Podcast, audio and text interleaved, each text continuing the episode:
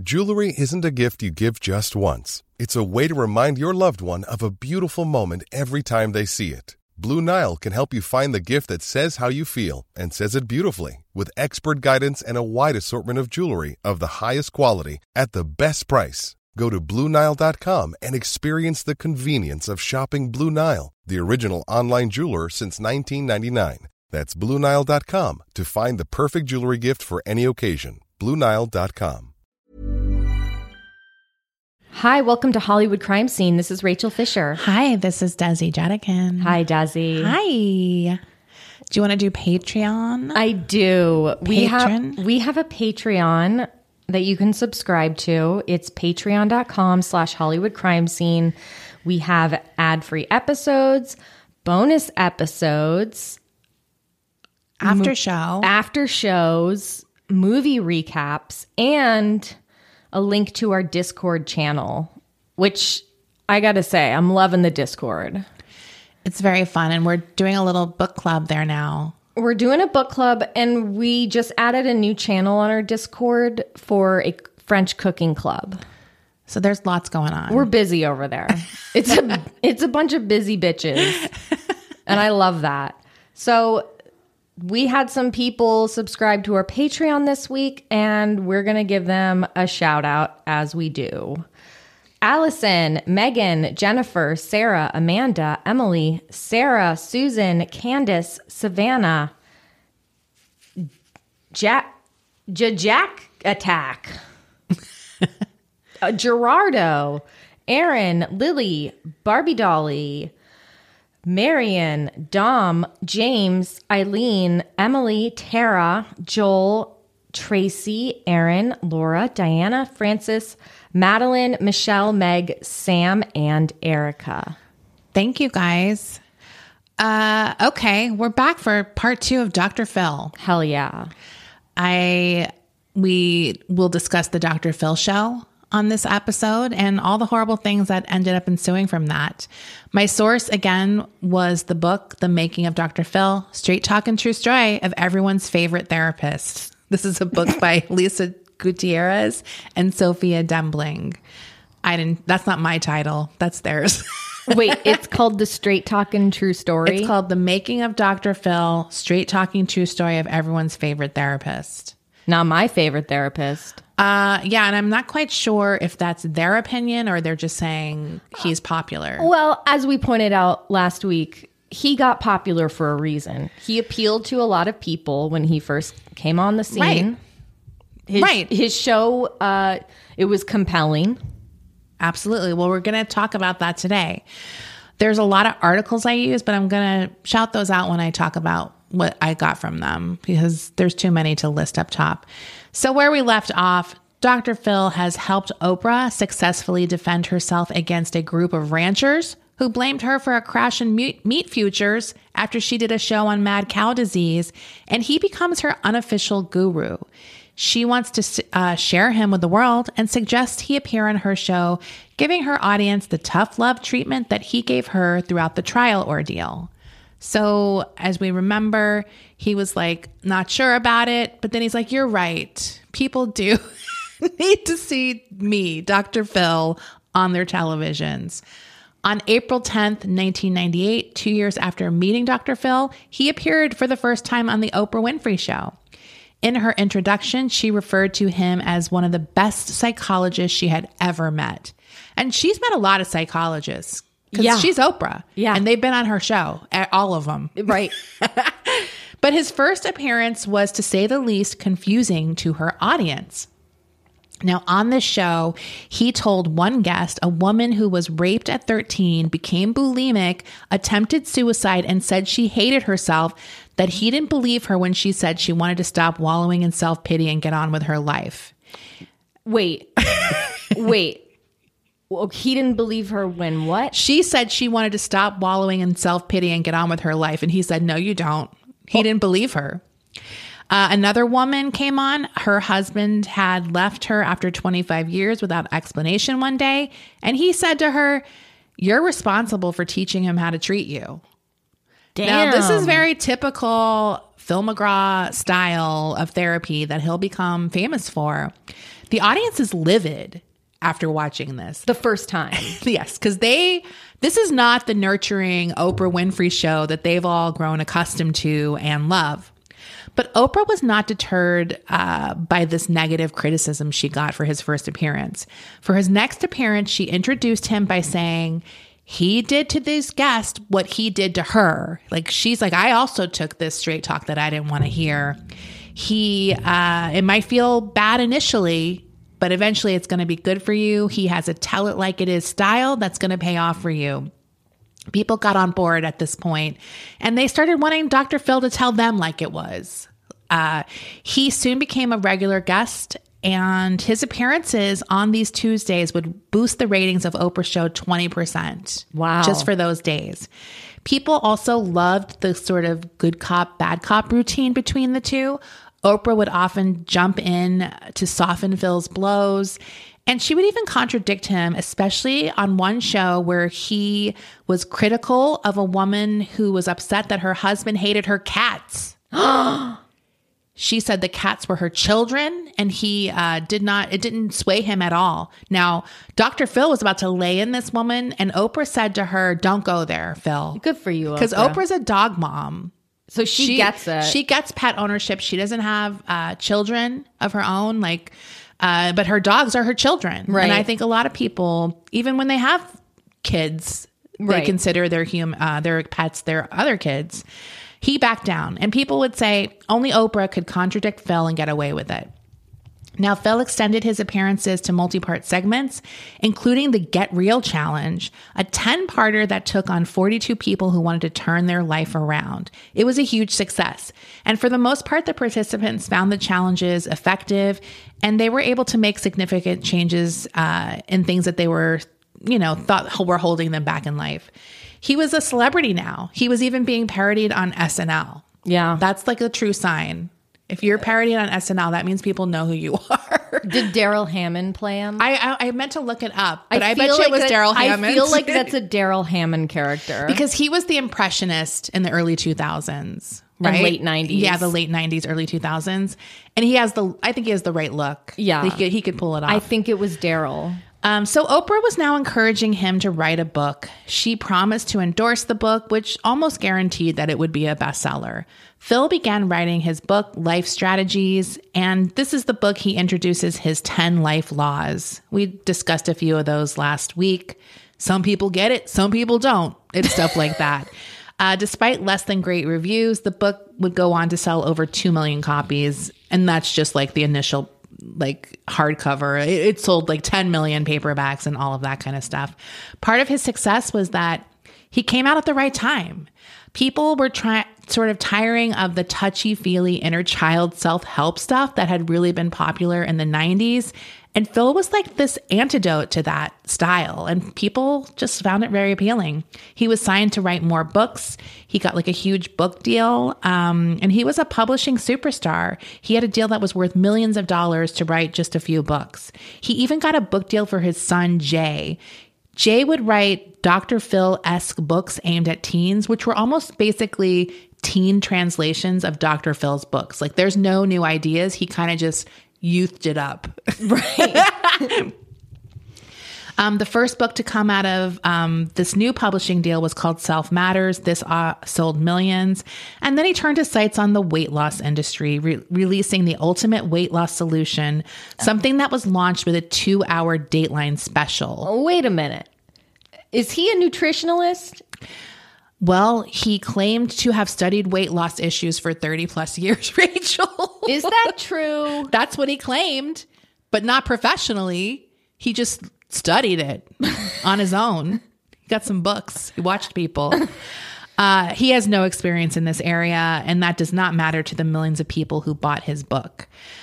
Dr. Phil's books even came up in a salacious trial that we covered on our Patreon. Really? Yes.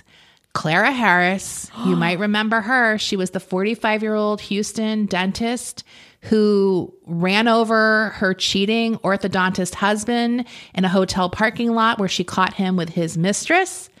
In her defense, she said she described all the ways she tried to save their 10 mar- uh, year marriage, including cooking his favorite meals, sexual favors, and reading self help books. The defense entered two books into evidence to prove this, and one was McGraw's relationship rescue. Did we mention that in that episode?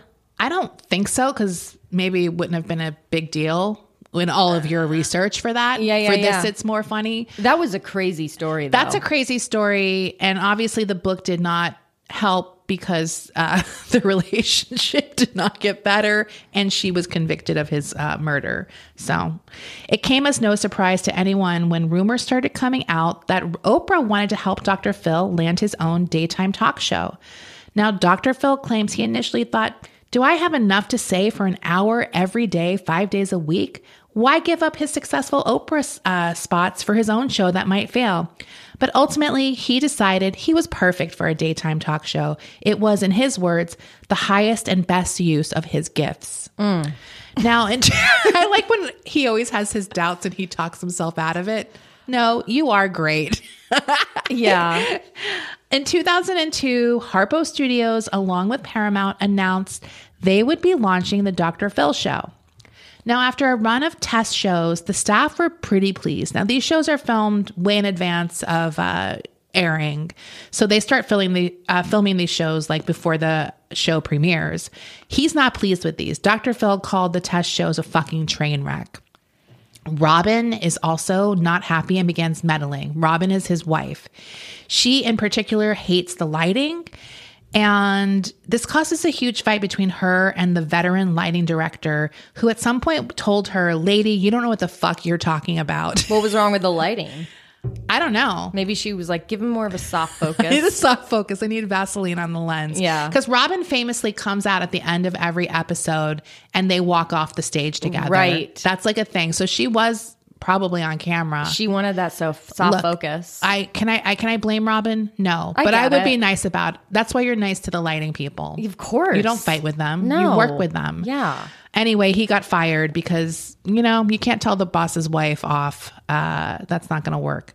Another meddler, son Jay. Now, this is a kid who buys his own fucking dog shit. like he he thinks he he's responsible for all of his success, but he basically is successful because his dad gave him everything. Yeah. his career is literally hand delivered to him from his father. Right. which is fine. Uh, just just admit that. Like Yeah. he uh, at one point edited an interview so much so that uh, it manipulated the interview to that the teen in question who was in this interview threatened to sue and then the interview just got scrapped and never aired because Wow. they couldn't get it back So they did the, uh, Jay, his son, did this interview. he edited the interview to make this teen look like something it wasn't or saying like she was saying something she wasn't Right. and she protested Yeah. uh, and they canned it everyone on set did like the other son jordan okay. so he's pro- he's supposedly very quiet uh, but he was like a kid too. Yeah. but he wasn't like you know fucking charlie in a chocolate factory kid at least Now, everyone who worked on the show signed NDAs, but from the start, there were leaks about the set being a toxic environment, and Dr. Phil was a large reason why. Employees would often leave the set in tears, and Dr. Phil just chalked it up to him having high standards. He lives up to them, and why can't everything, everyone else?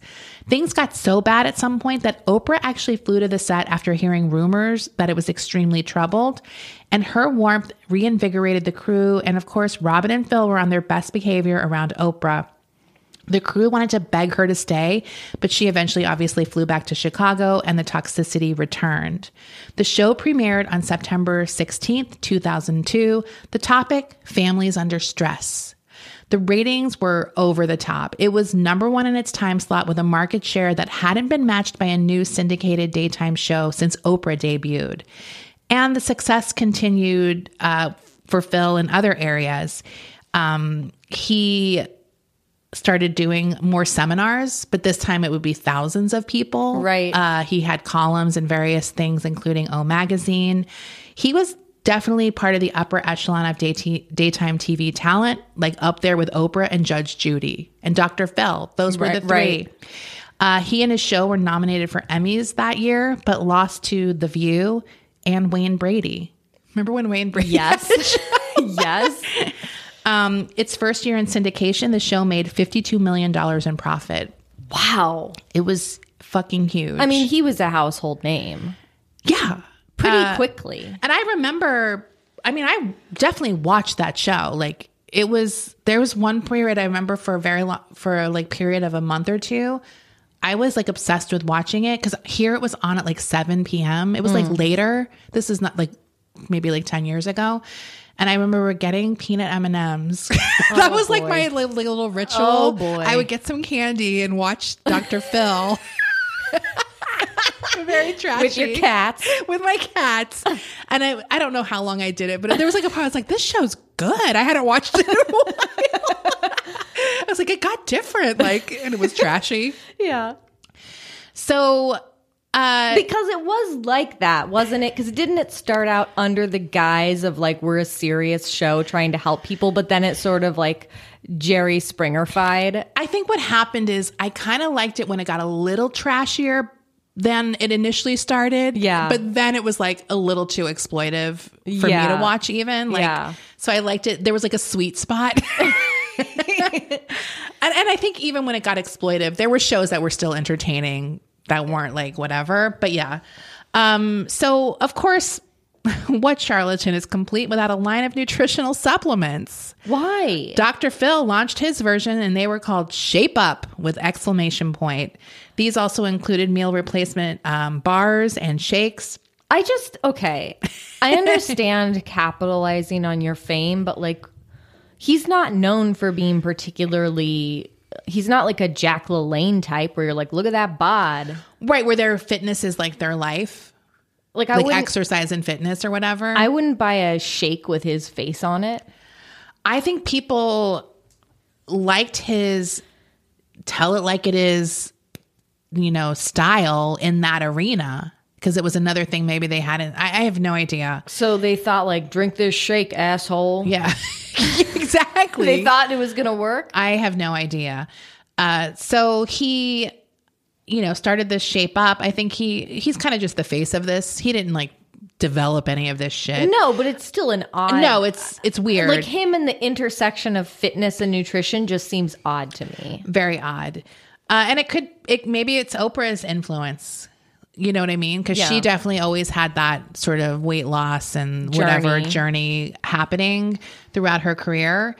Uh, so yeah, let's just say this endeavor does not go well and is possibly the first major misstep in his empire building.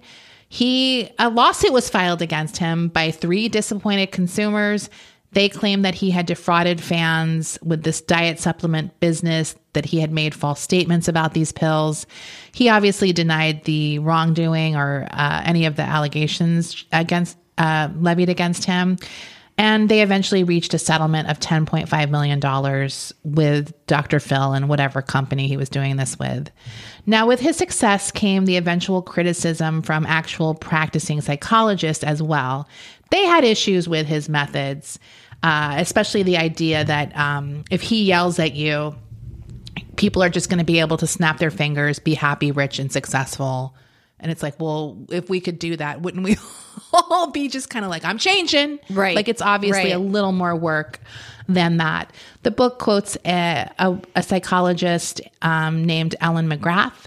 She she described the Dr. Phil show as being sort of a psychological version of Who Wants to Be a Millionaire. She said it's the quintessential cultural product. Get some quick advice, change your life, and you too can hit the psychological jackpot. No one changes by themselves. You need to work through the problem, talk through your struggles with somebody, figure out why you do what you do, and only then can you consolidate that change by making it a habit. Uh, and that takes time. McGraw obviously denied any of these charges from other psychologists or therapists, and he's like, "I'm I'm an educator. I think about myself as an alarm clock, and I'm giving these people like an emotional wake up call." That's how he describes what he does. He said, Let me tell you, I know a lot of big words. I can sit down here and tell you, I think you're a repressed problem due to a sch- schizophrenic mood that puts you in a double bind. So you're developmentally arrested. Now, what are you going to do with that? So instead, I say, look, your mother was mean. Get over it. You got to give yourself what you couldn't get from her. That's the same thing I just said earlier, but in a simpler language. Okay, but your shitty best friend could say that to you too. Yeah. So obviously, many therapists and psychologists were also peeved by the fact that Dr. Phil acted as if everyone but him practices uh, this long self-indulgent therapy you might associ- associate with someone like Woody Allen, where there's no end game. It's just somebody sitting on a couch talking about themselves, uh, and it's you know obviously that's just not true. Right. The majority of what therapy is isn't at all as ineffective as we might see in TV and movies when they're kind of doing a comedic bit about someone in therapy, and so they think it's like he's intentionally not acknowledging this fact to make himself seem superior to every other psychologist and therapist who is doing the hard work for people. Um, but some did credit him with sort of normalizing the idea of therapy as just being a part of a normal life. So that's a positive uh, little back they gave him. But the show really did just come off a lot of times as him slamming people in these short segments and not actually providing them with any long term follow up care, even though sometimes they'd say that that would happen. You never really got updates on people uh, per se. Like he wouldn't tell them you need to be going to therapy once a week. Yeah, or like sometimes they would send people maybe to rehab or whatever, but you would never on the show be like, and here's what's happening with Carol, who we met last year. Yeah. Like, you know what I mean? So it almost seemed like people just got used and then thrown away once they were finished. Some doctors bring up the fact that um, Dr. Phil didn't have to follow the guidelines set in place by the American Psychologist Association. And as we mentioned on the last show, he had let his license lapse and he didn't really need it to do what he was doing. Because he's entertainment. Yeah. And he, because of this, he didn't have to have responsibility for people's long term care as if he was treating them like a patient. They weren't his patients. He didn't have patients. So all these people are just guests on his show. He had zero ethical obligation to them. I mean, you can obviously argue that, but like within his field, he had no obligation. Honestly, he just seems like here, you want a guy who's like really blunt? yeah. It could be anybody. it could be anyone. I mean, he happened to have this degree in psychology, but Yeah. it, it's just like it. There really isn't anything he's saying you couldn't say to somebody. You know what I mean? Like we all have our moments where we're like, we, we can see someone's problem and tell them like it is. Yeah. for sure. So, according to Phil, um, the show never let deeply troubled people on, and the guests are always informed with regard to what they can expect from the show, like as far as what they provide. I would, I would debate. I think it's debatable whether they never had deeply troubled people on the show. Uh, but whatever. yeah. He is practicing psychology without a license now. Uh, claims a lot of the um, people you know in the in the field and they said it's more theater than therapy he concedes that there is an entertainment aspect to the show but maintains that it is still a service um, and he claims that he has never regretted advice he has given only things he hasn't said now Well, I guess you're just perfect, i know Dr. Phil. i mean it's almost like he has to believe his own shit to exist Yeah. because he can't function probably he'll crumble Yeah. right uh he is really like a huge celebrity by this point uh he's on david letterman he's on the cover of people magazine and and if you know if that doesn't convince you he's actually a tabloid fixture now so you know he's famous Yeah. he's also the type of person tabloids love to to bring down right Right. because he's like a goody two shoes like know it all um, so numerous Dr. Phil expose stories start leaking. We get stories from Thelma Box. We remember her from last episode, the one he kind of stole all of this shit from, Right. Uh, who he worked with. Uh, he was being sued for various unpaid bills. Um, the woman I mentioned in the last episode, the patient, uh, he kind of sexually, you know, she claims sexually assaulted her or groped her and harassed her. She sues him in 2003. Um, the vultures are just the vultures. By vultures, I mean the tabloids, not the people accusing him of things. Are just waiting to take him down, uh, and they they have ample uh, reasons to. He's happy though because he buys an $8 million Beverly Hills mansion. He gets a $200,000 Ferrari. All of it seems like a small um, price to pay in order to be like insanely rich. Do you remember like a few years ago where we saw inside his house? No. Oh my God. We got to, maybe we'll do like a, a little uh, slideshow story or something. Was it ugly? Oh, it's ugly as hell. Like it's beyond what you would ever imagine. It's incredible. Um, and I one gotta of the, see it. It's so hideous. You're not going to believe it. Uh, and then there's also like this one room that's literally covered with guns. it's just like, but it's the most tacky thing ever. The whole house is hideous. You're going to love it. Yeah. Uh, so, you know, this good old boy is now a Hollywood insider, and that's probably best illustrated because he appears on an episode of Frasier as himself. This episode, Frasier was still on. yeah, in the 2000s. I never watched. I didn't watch it either, but I mean, don't- obviously, according to this story, according to my reporting, yes. I just didn't know. When I, I honestly have no idea when that show was on. It must have went into the 2000s, right? That show, I just remember that show being on when I was a kid. And I guess, yeah, I guess that makes sense. And like early high school, and thinking that is a show for people in their 30s. I will never watch Frasier. It's very. But then it had this weird resurgence like Yeah. in the past 10 years. No, I never. I definitely have seen Frasier, but I've never watched Frasier when that reboot or like when people started loving it again. Yeah. like it's like all these people in their twenty, like young people are like Frasier's my favorite show. Like friends of ours. yeah, and I'm just I'm just kind of like what? When did that that happen? show is not. uh No, I mean I'm sure it's fine. I'm just not going to watch Frasier. I bet there's a lot of Frasier heads listening. Well, then be very excited because Dr. Phil was on it. There's your little connection. the title of the episode is The Devil and Dr. Phil. He plays like he plays himself, but it's an old rival of Frasier's from back in the day because Yeah. they're both whatever, a therapist, uh, etc. Is Frasier a therapist? I guess. Yeah, because he has like a talk show. Anyway, uh, Phil was obviously a huge fan of the show and wanted to be on the show, and it worked out for him. Um, but while the show might have eventually started off with a more, the Dr. Phil show, not Frasier, started off with a more noble combo of self help and entertainment, eventually it does become incredibly exploitive, which is uh, illustrated in several of its most infamous episodes. We'll get into those after the break. Why don't more infant formula companies use organic, grass fed whole milk instead of skim? Why don't more infant formula companies use the latest breast milk science? Why don't more infant formula companies run their own clinical trials? Why don't more infant formula companies use more of the proteins found in breast milk?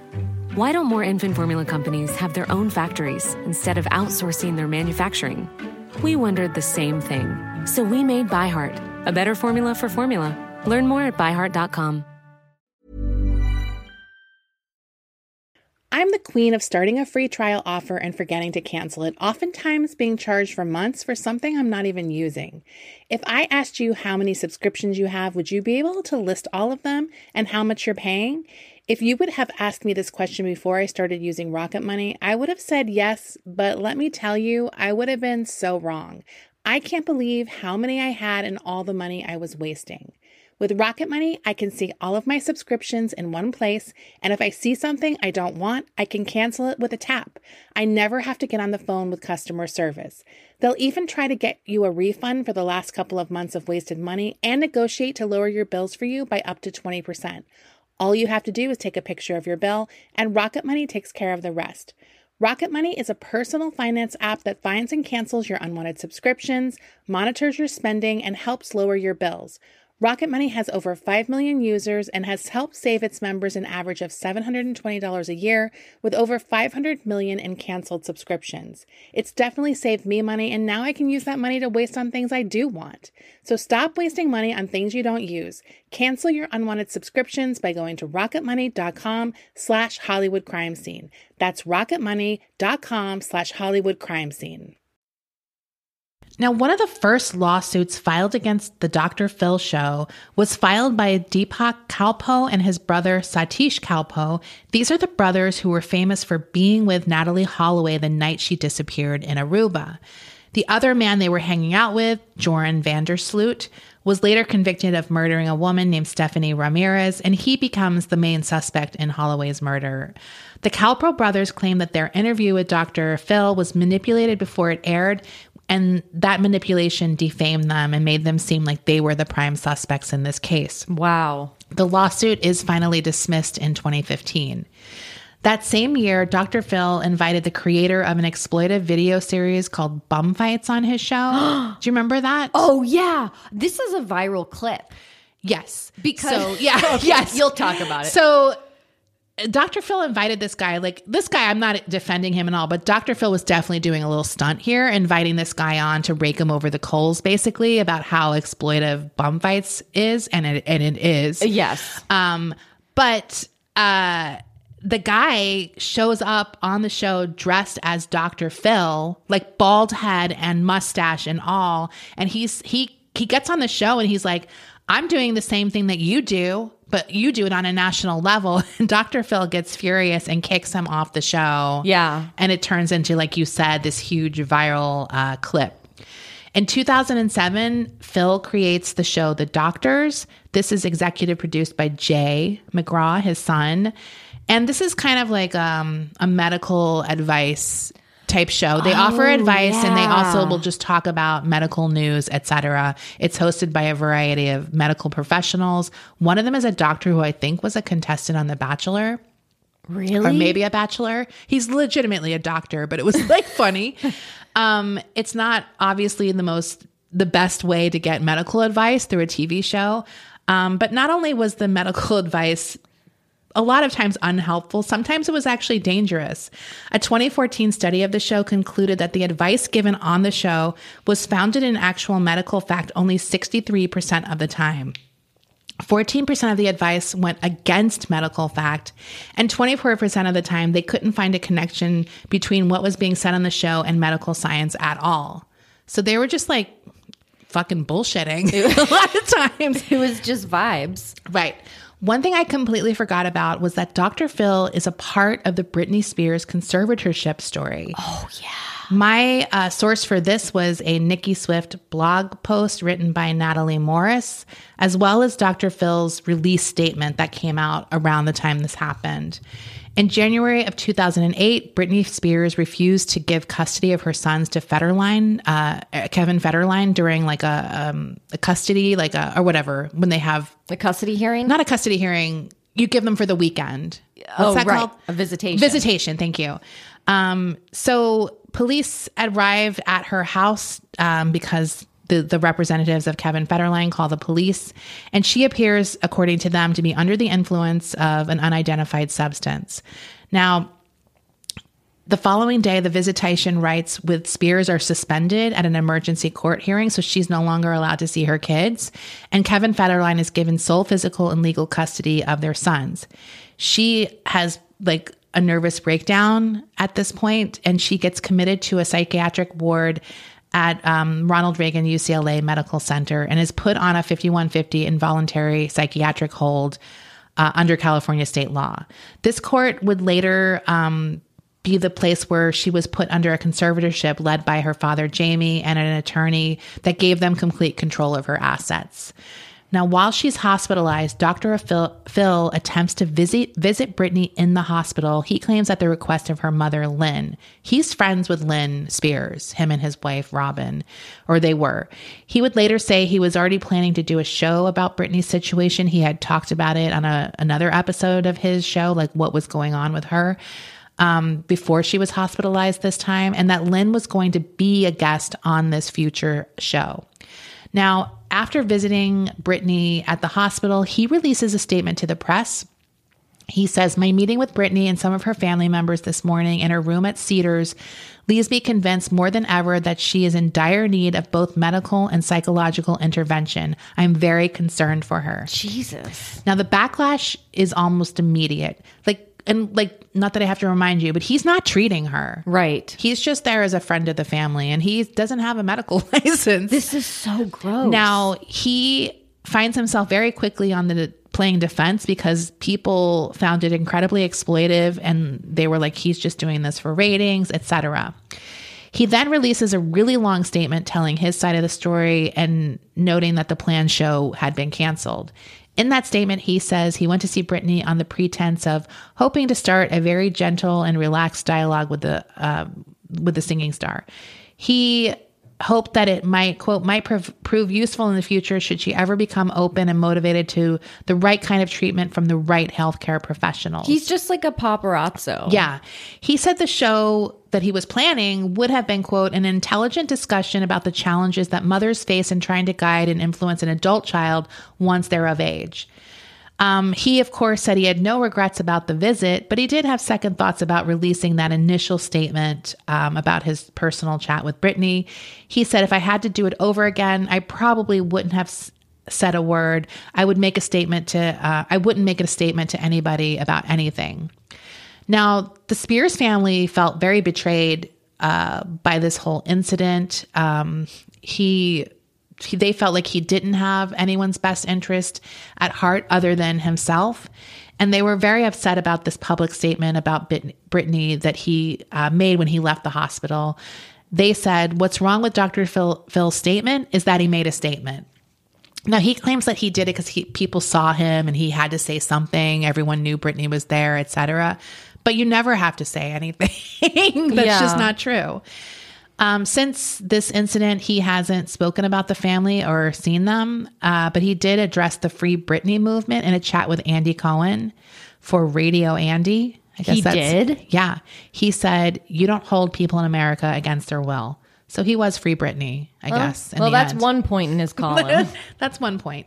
Um, another disturbing incident happened in 2013, and this involved Survivor winner Todd Herzog.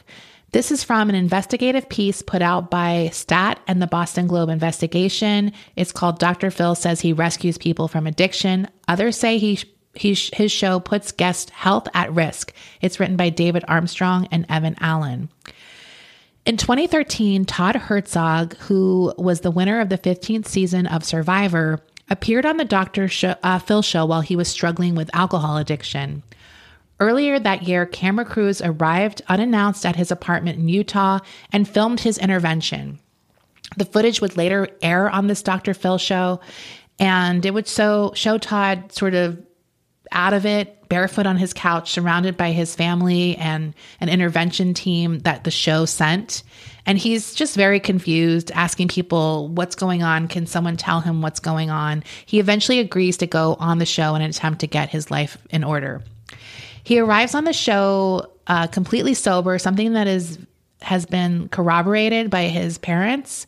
And in his dressing room, he finds a full bottle of, of vodka waiting for him. When filming starts, Todd had to be carried onto set. He drank the whole bod- uh, bottle of vodka in the waiting, um, the guest room or the green room. On once he's on stage during the, the filming, he says, Today I had an entire bottle, like a liter of vodka. Dr. Phil breathalyzes him in front of the studio au- audience and he blows a .263, which is more than three times the legal limit. Uh, he, Dr. Phil says on the show, I've never talked to a guest who was closer to death. Now, everyone's shocked to see this barely functioning young man on stage. Um, and later we find out that not only had he had this vodka left in his uh, his area, his green room, um, someone had also handed him a Xanax from the show, telling him it would calm his nerves. Someone On the show, gave him a Xanax, that is so fucked. and that's actually like a dangerous combination. Yeah. Like it's very dangerous. So he's really inebriated, and he said the show basically set him up. They wanted him to come out out on stage looking completely fucked up. So someone from the show planted this vodka in his dressing room. Yeah, That is so. like they put it there. That's so fucked. Well, first up. of all, you would never put a bottle of vodka in anyone's dressing room. Like it's not a typical craft service that someone would have in their room unless they like requested it probably. Like Right. It's usually like a fruit plate, waters. Yeah. Like it's not you're not especially if you're on a show with addicts. Yeah. Right? Like Yeah. it seems like a pretty big no-brainer. Um, he would later say in an interview, you know, I get that it's a television show and they want to show the pain that I'm in. However, what would have happened if I died from Yeah. this? That's horrifying. Now, he does say the show gave him opportunities to enter treatment, and he's thankful for that.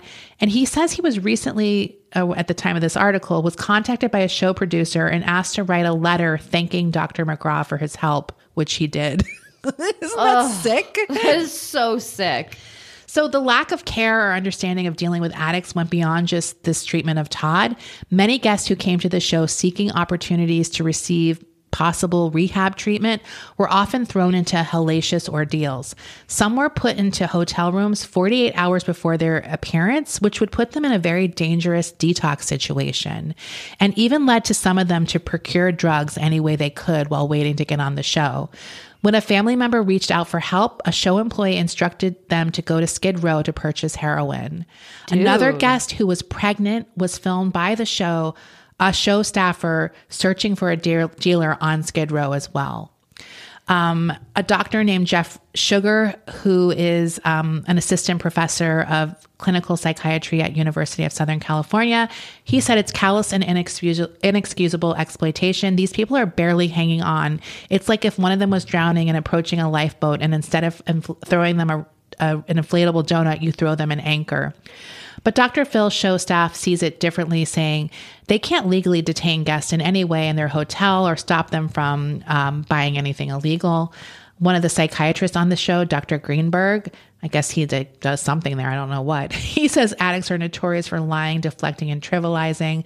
But if they're at risk when they arrive, then they are at risk before they arrived. The only change is they are one step closer to getting help, typically, typically help they could not have even come close to affording which is pretty fucked up. Um, but even that healthcare that they're sort of providing for people, the rehab, is sort of unethical. A lot of the rehab centers that buy Dr. Phil's path to recover recovery, they're the ones who kind of get the promotion on the Dr. Phil show because it's so it's kind of like a pay for play almost. yeah, and what what background in addiction does he even have? He has no backgrounds in anything, almost. um, and he often, sometimes he even has financial stakes in these rehabs. Um, so I mentioned before there was a pregnant woman who was trying to get heroin. Uh, her name is Kaylin. Uh, she was taken to get sk- to Skid Row to buy heroin by a staffer. Um, her mom was with her, and she was basically like terrified that her daughter and the baby might die if she didn't get heroin because she was in such bad detox that she was like barely hanging on. She refused to go to the hospital. So a staffer joined them in a cab t- and took them to Skid Row. The staffer shot video of her trying to buy heroin on Skid Row and they would air it on the show. Um, the That's mom, so the mom is on the camera saying that she was scared to death right now. Like she's scared. They're on Skid Row. It's like kind of sketch, Yeah. obviously, henceforth the name.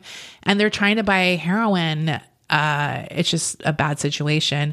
The camera follows um, Kaylin, Caitlin, sorry, from behind as she walks toward this encampment, and she stays in the encampment for over an hour shooting heroin before returning. And all of this is filmed and put on the show. Um, so this is also just an incredibly dangerous situation. And there's ways of dealing with addicts that you were trying to get sober. You put them in a place to detox. Yes. like there's a way to do it. A medical You don't just stick them in a hotel without access to heroin. And then just because it's it. incredibly dangerous for people to go cold turkey like that. like if you're gonna help them, It has to be complete. help them. Yeah. So obviously, this can be very deadly. Uh, her doing heroin after not doing it for a few days is also incredibly dangerous um, because you don't know what you're getting in that situation. And she's, you know, Well, you're gonna do whatever Yeah. dose you last did. yeah. So it's just not a great thing. Um, of course, the Dr. Phil show, you know, we're like, well, she's with her mom, you know, we can't be responsible. Um, and they said their main motivation was getting Caitlyn's unbo- unborn child out of danger, not Caitlyn. It's like, but she's in the bo- mom's body. So you got to protect the mom's body as well. Yeah. Even if you see it that way this the staffer who filmed this trip um, said that she was simply documenting the natural natural behavior she observed, which would have occur- occurred whether she was there or not. But So- they filmed it. Yeah. So today, Um, when this article was written, Caitlin is now homeless and in ho- she was recently admitted to the hospital for liver failure. So she was completely abandoned after this whole horrific uh, episode of Dr. Phil, um, where she was really exploited and not helped at all. like, so um, sad. yeah, this is just a one-off. I saw this list. I think it was on what what's that list site? I can't remember. I'm sorry. But it's a tweet from Dr. Phil that he made in 2014. He does eventually delete it, but the tweet is if a girl is drunk, is it okay to have sex with her? Reply yes or no to Dr. Phil. Are you serious? yes, I'm serious. He tweeted that? Yes, or his show. Like, isn't that crazy? and then the hashtag teens accused. It's just like, I don't even want to know. Uh, in 2016, a woman who worked on the Dr. Phil show named Leah Rothman said Dr. Phil imprisoned his staff in a room when he was angry over how he was portrayed in the media. She filed a lawsuit in which she said Dr. Phil often embarrassed guests on his shows in their darkest hour, leaving the staff to pick up the pieces of broken people who had put their trust in Dr. Phil. She said that um, at least one guest attempted suicide after appearing on the show, and this a case eventually goes nowhere uh, through a lot of, you know, she had videotape. Was it admissible? It was like a lot of back and forth. Of course, Dr. Phil says that she is just a disgruntled employee. But in 2022, BuzzFeed spoke to a dozen former Dr. Phil employees who all experienced a miserable work environment on the show. Um, they said they were encouraged to inflate on screen racist stereotypes. Um, and then they had one guest um, they wanted to make sure was not properly medicated before her appearance so she would be more unstable. So, uh, yeah. In 2016, Dr. Phil was once again engaged with a celebrity with a severe mental health issue in a gross and exploitative way. This was his infamous interview with actress Shelley Duvall. Now, at this point, Shelley Duvall had all but disappeared from Hollywood life. She had moved to Texas and was basically unheard of. Like, people didn't know what was up with her. Right. Uh, and Dr. Phil came a calling. Like that's he found her, or or maybe her mom contacted him or something. A producer eventually calls Shelley Duvall. Uh, and she agrees to be interviewed by Dr. Phil uh, in the hopes that she would get help with some of her mental health issues. Um, a variety article by Seth Kelley and Cynthia Littleton recaps the episode. This is um, basically the episode is a conversation between Phil and Shelley Duvall. It's like the first 45 minutes of the show is just kind of this interview. And the rest of the episode follows Shelley as she is escorted to Creative Care Mental Health Treatment Center in Malibu. And she supposedly stayed there for three days, but refused traditional medication, according to the show. During the interview, um, he bas- it's basically a very typical interview. He asks asks her about where she lives, what makes her happy, would she like to ever act again? He asked what her favorite movie of hers was, and she said Popeye. She said it was a lot of fun, and this is a segment that pro- probably gets the most amount of attention um, when people think about this episode. In that interview, she stated that she believed Robin Williams, her co star in Popeye, was not dead and had become a shapeshifter. She also said she believed someone is trying to attack her and just started rambling on at some point in this interview that he just kept rolling. Yeah. Like, uh, and cl- she's clearly not well. The conversation is also intercut with clips of her in films and interviews from way back in the b- day in order to illustrate how much she's declined. But it's definitely done in like a cruel and kind of exploitive way. Um, he says that she was avoiding things during this interview and uh, was in and out of contact with reality.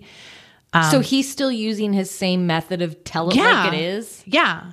When she, are you kidding me? It's such a weird. I've never watched it because it just looked bad to me, even though I've always I've been very curious about her my whole life and I like her a lot. It just seemed wrong Yeah. from the get go. Um, so he said that Duvall's mother and boyfriend um, sort of were the ones who brought her in. Uh, at the episode's conclusion, he said that the show um, would keep you updated on her progress and that he hopes there will eventually be a happy ending to the story. Now, criticism was immediate uh, after this episode dropped. Is he helping Shelley or is he exploiting her? Right. As I mentioned, I think last week, it was like sweep, sweep week when this episode aired when people usually put their um, biggest number shows, like the ones they think will get a big um, audience. Um, one of the biggest critics after this episode aired was Vivian Kubrick, the daughter of Stanley Kubrick, who directed um, one of Shelley's biggest films, The Shining. And she really slams Dr. Phil on Twitter. Uh, she called the show purely a form of lurid and exploitive entertainment. She called it appallingly cruel. And she actually launched a GoFundMe campaign, an effort to like get Shelley um, real help as far as going, getting more independent and getting back whatever health she could. Um, there's an excellent Hollywood Reporter interview with Shelley by Seth Ab- Abramovitch. Uh, and in this interview, obviously, we this is like what you want to hear. You want to know about Shelley. This is the article to read. In it, she does talk about this incident with Dr. Phil. He says that she grew visibly distressed at the mention of Dr. Phil's name. And she said, quote, I found out the kind of person he is the hard way. My mother didn't like him either. A lot of people, like Dan, who was her partner, said you shouldn't have done that, Shelley. After the broadcast, when the backlash happened, he made a lot of attempts to contact Shelley. She said he started calling my mother. She told him, Don't call my daughter anymore. But he started calling my mother all the time, trying to get her to let me talk to him again. According to a spokesperson for Dr. Phil, they said, We view every Dr. Phil episode, including Miss Duvall and her struggle with mental illness, as an opportunity to share relatable, useful information and perspective with our audience. We don't attach the stigma associated with mental illness, which many do. With no one else offering help, our goal was to document the struggle and bring resources to her to help her change the trajectory of her life. Unfortunately, she declined our offer for inpatient treatment. That would have included a full physical and mental evaluation and gave her a chance to privately manage her challenge challenges. We of course are very disappointed, but those offers help of help remain open today. So, just a very bizarre. The weird thing about it is that's not even what he does. Like he doesn't have famous people on in this like Barbara Walter style interview. No. Like Oprah might do something like that. Right, in a, right. obviously not in the same way, but in a better way. But it's like weird that he even ventured into this sort of arena. Right. Uh, anyway, so now probably the most infamous, infamous Dr. Phil episode ever involves a teen girl. In fact, this becomes a thing for Dr. Phil the last decade or so of the show's run. Teenage girls out of control was like a huge thing. Yeah, he's in his Maury era. Yeah, so there were shows like Young Privileged and In a Deadly Gang. Teen explains molesting her sister twice, like stuff like this. He Phil seems to revel in being extra aggressive with these young women or young girls uh, who are showing who are shown at their most vulnerable moments, always ending with Dr. Phil and the parents deciding to send them to some troubled teen treatment facility. We never see them again, and then they are rarely ever updated as far as their stories go. So it's like this is a common tr- like storyline of his at Yeah. this point. And no one personified this type of Dr. Phil show and was more out of control than 13 year old Daniela, I'm sorry, Daniela Bregoli. She was interviewed in an episode called I Want to Give Up My Car Stealing, Knife Wielding, Twerking 13 year old Daughter Who Tried to Frame Me for a Crime in 2016. My source for this story is from BuzzFeed, Dr. Do Nothing by Sachi Cool. So, if you don't know Danielle by name, you probably know her by meme. She was the Cash Me Outside, How About That Girl? I have it written phonetically. uh, she appeared on the show with her mom, Barbara Ann, who Danielle accused of abuse. So, this is a mess of a show. This family is definitely having issues. And like many other teenagers on Dr. Phil, Bergoli goes on the show and then is referred to a place called Turnabout Ranch, which is a therapeutic boarding school in Utah for troubled teens. This is a working ranch, which Phil loves to talk to, like tell his audience, like this is a last ditch, last ditch op- option for your kids. This is no uh, fancy boarding school. They're going to be working. Um, and she goes to this thing. She gives an update from atop a horse. Um, she no longer has the accent that she was using on the show. She's much calmer. And she just says, I just feel okay with who I am now. I don't have to put on a front to impress anyone. I mean, a big issue on the show is people are like, she's she's got to pretend she's tough. Right. Right. So, uh, and now she's just able to be a, a, a young girl and not be so tough and uh, all that. But we would later find out, obviously, that things are not so great at Turnabout Ranch. In 2018, she releases a song called Bad Baby Story Outro. That's her rapper name, Bad Baby. Bad Baby. And she talks about the experience uh, in real terms now. Now she's not on her horse, maybe pretending, I guess. She says, in the song. It was pretty miserable. I did not know what was going on in the real world. The place was far from anything. There wasn't even service there. A couple weeks after being home, I finally decided I wanted to meet up with my best friend again, somebody who was not good for me at all. Instantly, I'd say it was the next day. We got back to doing our old shit again, smoking, trying to finesse people for money, just doing really, really dumb shit again. So she basically is like, the second I got out, I was back Yeah. to whatever I was doing. Uh, and she joined many others, including Paris Hilton, in exposing this troubled teen industry that basically tortures teens and abuses them for profit. She's spoken um, publicly about her abuse at the ranch, claiming that um, the administrators there restricted food. They wouldn't let them change their clothes for days. Um, she said, You're helpless. You can't call your parent. You can't email your parent. If the state says that they have to give you two pebbles, they're going to find the smallest fucking pebbles to give you. That's supposed to help kids get over trauma. I would have rather went to jail. Wow. Now, this Turnabout Ranch is owned by Aspen Education Group, and they they operate a large amount of troubled teen residential programs, diet camps, boarding schools, and other pseudo therapeutic programs. And they're routinely sued for negligence. It's not just bad baby. In 2009, a 16 year old boy died of heat stroke after being forced to do um, an, a hike in an 80 degree heat with 80 pound backpack. When he became ill, the staff was like, You're faking it.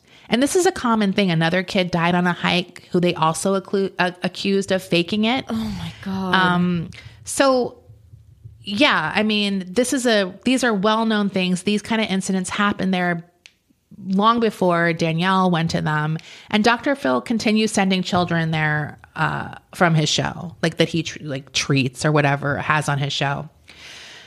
As I mentioned at the top of part one on January 31st uh, of this year, Phil announced that the show would be ending. And while people were certainly sad and fans of his show, like there are a lot of people who obviously still like the show. A lot of people were celebrating, um, including the experts and critics who spoke with the Daily Beast in a story by Helen Holmes um, that was called The End of McGraw's Show is Long Overdue. An activist named Ryan Hampton said the legacy of Dr. Phil is a cautionary tale. It wasn't just his attitude and his approach, which was everything we're told not to do. He never really approached a situation with compassion. What really irked me was the exploitation of these stories and the exploitation of people who were in crisis state to peddle sponsors' products. It was well known that if you want to up your admission rates at your treatment facility in Malibu or sell your virtual reality treatment program that's rooted in zero science, then you just need to do a sponsorship with the Dr. Phil show. For my community, it's good riddance. Damn. And that's the end. Wow. There's so many more stories, but I obviously just tried to focus on some of the bigger ones. But Right. there's a lot of information if you search. Right. Well, I can't wait to look at pictures of Dr. Phil's ugly house.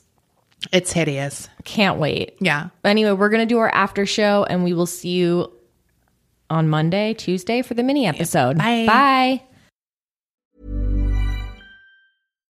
Why don't more infant formula companies use organic, grass fed whole milk instead of skim? Why don't more infant formula companies use the latest breast milk science? Why don't more infant formula companies run their own clinical trials? Why don't more infant formula companies use more of the proteins found in breast milk? Why don't more infant formula companies have their own factories instead of outsourcing their manufacturing? We wondered the same thing. So we made ByHeart, a better formula for formula. Learn more at byheart.com.